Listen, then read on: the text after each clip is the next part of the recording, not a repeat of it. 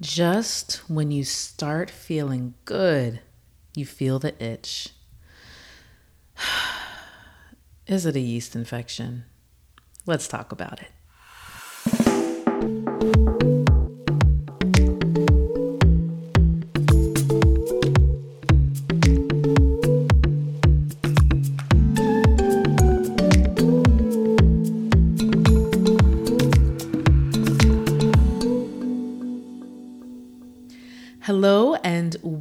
To the Lady Parts Doctor podcast.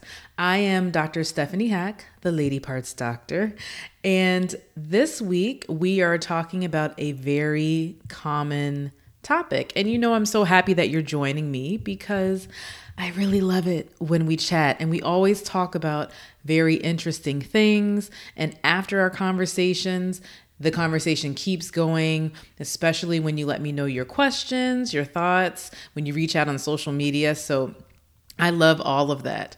And last week, we talked about bacterial vaginosis. Bacterial vaginosis, which we commonly cause an infection, call an infection, but it's really like an overgrowth of certain bacteria in the vagina.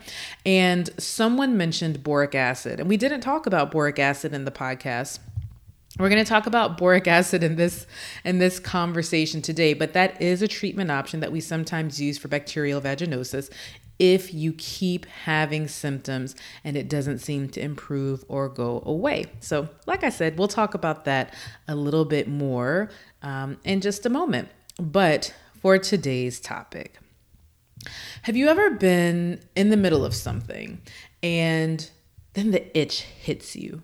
At first, it might be like just a little vulvar or vaginal itch every now and then, which is completely normal. But then it becomes a constant, unrelenting itch that must be scratched. and the more you scratch, the more you itch. Eventually, you're left with a burning sensation in your vulvovaginal area that makes you cry out, Why, God, why? Sounds like you may have had a yeast infection. Let's talk about it. so, I know that's a bit dramatic, but when you have a yeast infection, if you've ever had one or if you've known someone who's had one, it can be really just really all consuming, right? That's like if you have some mosquito bites and they just don't stop itching and you're scratching, scratching, scratching. So having that on your vulva or your vagina, can you imagine? It's not a great sensation. And I think many of the texts that I've gotten from friends for prescriptions have I think the majority of them have been for treatment of yeast infections. So, what is yeast? Yeast, also known as candida, is a type of fungus that lives on many surfaces and it also lives in our vaginas. It is the second most common cause of vaginal infection after bacterial vaginosis. And there are different types of candida species, with Candida albicans being the most common. How common, you ask? Well, about 30 to 50% of women report having at least one yeast infection in their lives, which means there's a 50% chance that you have two. It's more common in reproductive age women and less common before puberty and after menopause. And there's a reason for that. That has to do with estrogen estrogen, the hormone made by our ovaries. It plays an important role in modulating and controlling the vaginal environment. It encourages the colonization of the vagina by lactobacilli. Basically, it encourages there to be a whole bunch of lactobacilli. And that creates lactic acid, right? Makes sense. Lactobacilli, lactic acid. And that lactic acid keeps the vagina at a certain pH level, a certain level of acidity. It's slightly acidic and it allows all the microorganisms that live in our vaginas, specifically the yeast and all the different types of bacteria, to live in harmony. Without much estrogen, there really aren't as many microorganisms in the vagina, and so bacteria and fungus are less common, which is why it's less common in people who don't have higher amounts of estrogen. Well, what are the symptoms? Well, some people can be asymptomatic, meaning they don't feel a thing. And you look and you're like, oh, it looks like you might have a yeast infection, but they're like, oh, I feel fine. The most common symptom that people have is vulvar or vaginal itch. And this is not just like an occasional itch. This is like a persistent, I need to keep scratching. Other symptoms include burning, swelling, painful urination, so like burning with urination, and pain with sex. A yeast infection could also be accompanied by abnormal discharge, which could be white, thick, and clumpy. If you hear us say a discharge that kind of looks like cottage cheese, that's similar to a discharge that you see with a yeast infection. But sometimes you might notice like some green or yellow discharge as well, which can still all be part of a yeast infection. And the smell is yeasty like a loaf of bread. Seriously. With that said, you don't always have a yeast infection by itself. You can have a yeast infection with other types of infection, but let's keep going. How is a yeast infection diagnosed? Well, once you seek treatment, your healthcare provider is going to ask you a bunch of questions about your symptoms. And I know the first time we get an itch and we start itching, we we probably don't seek treatment. We probably go to the store and see, okay, what can I find for this and try like a, you know, Monistat three day or seven day or something like that. Which, if you treat it like that and your symptoms go away and you're fine and you don't have anything, that's probably fine. But it doesn't always make the symptoms go away for everybody. So you might do that, but you might also seek treatment. And once you do that, your healthcare provider is going to be ready for an exam. So they're going to ask you questions about your symptoms. Where are your symptoms located? Are they in the vagina? Are they in the vulva? They're going to ask about your sexual history. They're going to ask about your hygiene practices and relation to your period of your symptoms. All of these are important questions to ask because they're all going to give us information that can help us kind of figure out does this sound like yeast? Does it sound like maybe yeast and something else? Or does this not sound like yeast at all? They're also going to ask about your medical history, and that can affect your can affect your vaginal environment also, for example, people with uncontrolled diabetes have a higher risk of yeast infections. And we're going to touch on that a little bit later but just something to keep in mind. So, after reviewing your symptoms and your history, it's time for an exam. Your GYN is going to perform a pelvic exam and they're going to take a sample of your discharge. So we usually have like a little thin white cotton swab. We just put it in the vagina and use it to just remove some of the discharge. And that sample we either send to the lab for a fungal culture or something called PCR testing. You may be familiar with PCR testing because that's how the COVID tests are done.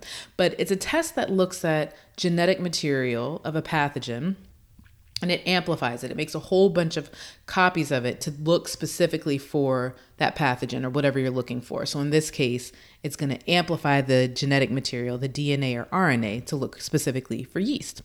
Um, so they're going to do send that sample to the lab for a fungal culture or a PCR test, and then they may also instead or also perform what's called a wet mount. And we kind of touched on that in the last podcast. But a wet mount and it's called wet mount microscopy because we take a swab of your discharge, we put it on a little thin glass slide, and then we use a little bit of potassium hydroxide KOH and we look at it and we're really we're looking for yeast. We're looking for spores, we're looking for pseudohyphae, we're looking for hyphae. That's what we're looking for. Do we see yeast present? Sometimes we do, sometimes we don't. Um, but seeing yeast in a person who is complaining of yeast symptoms is a slam dunk diagnosis. Okay, you've got yeast. When you don't see the yeast, that can make it a little more tricky. How do you get a yeast infection? How is it caused?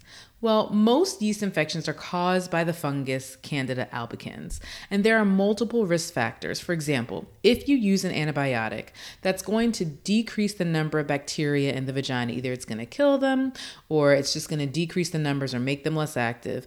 And it's going to do that without decreasing the yeast because it's an antibiotic, it is not an antifungal and yeast is a fungus. So once you've decreased the lactobacilli, the bacteria, that is going to allow the yeast to grow. And now they're unchecked and it's party time. And that could lead to an infection. And that's really how I think of it. It's like, ah, now they're unchecked. They can go about their business, be free, multiply. Um, and then you're the one that has to deal with the symptoms, right? Other risk factors include having a higher amount of estrogen, like in pregnancy. During pregnancy, you have higher estrogen, or during hormone therapy, if you're taking like really high dose birth control pills. Or um, both of these things can increase your risk of yes, uh, oh goodness, your risk of yeast infections. Try saying that five times fast. Finally, medical conditions like diabetes, so we kind of touched on that before, or HIV, conditions that cause um, your immune system to be compromised or weakened, they can also increase your risk. How do we treat them? That's the money question. Well, we usually treat them with antifungals, anti-fungus, antifungals, um, and they're usually taken one to three times depending on the severity of your infection. Okay, but like, what if it doesn't go away? What if you do the treatment and you're still having symptoms? Because that happens sometimes. Women who experience yeast infections are likely to have at least two episodes in their lifetime.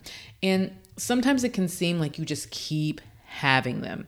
If you're having four or more episodes a year, that's considered a recurrent yeast infection. And that could be due to the fact that you still have the same risk factors, or sometimes it's because you don't have a Candida albicans infection. Maybe it's another type of Candida species, and some of those species are really difficult to treat.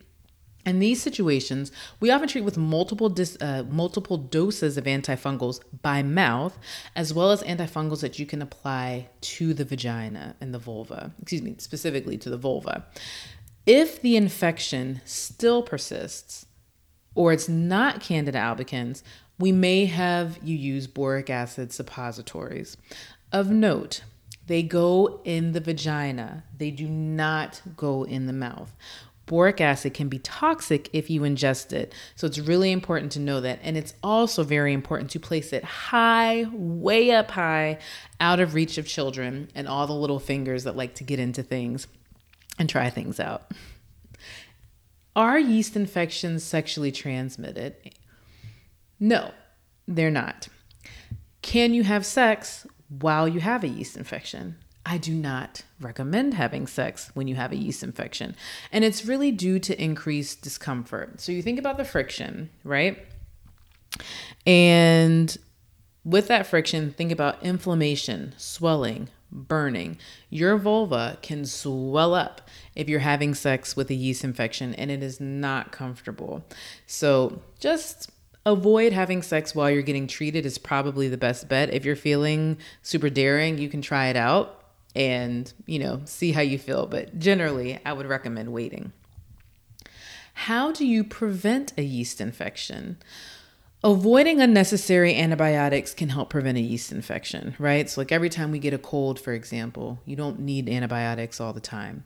Other recommendations include changing out of damp clothes immediately because yeast love moisture. So, if you're going out to the gym, going to the gym, and you have a really vigorous workout and you're feeling really kind of sweaty, try not to sit in those clothes for too long. Also, avoid clothes or garments that fit tightly on the crotch so you can let your excuse me let your vulva and vagina breathe let them breathe and wearing cotton crotch underwear can be helpful or none at all. So I would often tell my patients, you know, at night there's no need to wear underwear.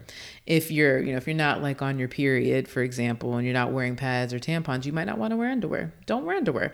Just let everything breathe and just be a little drier and that can help potentially prevent a yeast infection, especially if you're someone that has a history of yeast infections.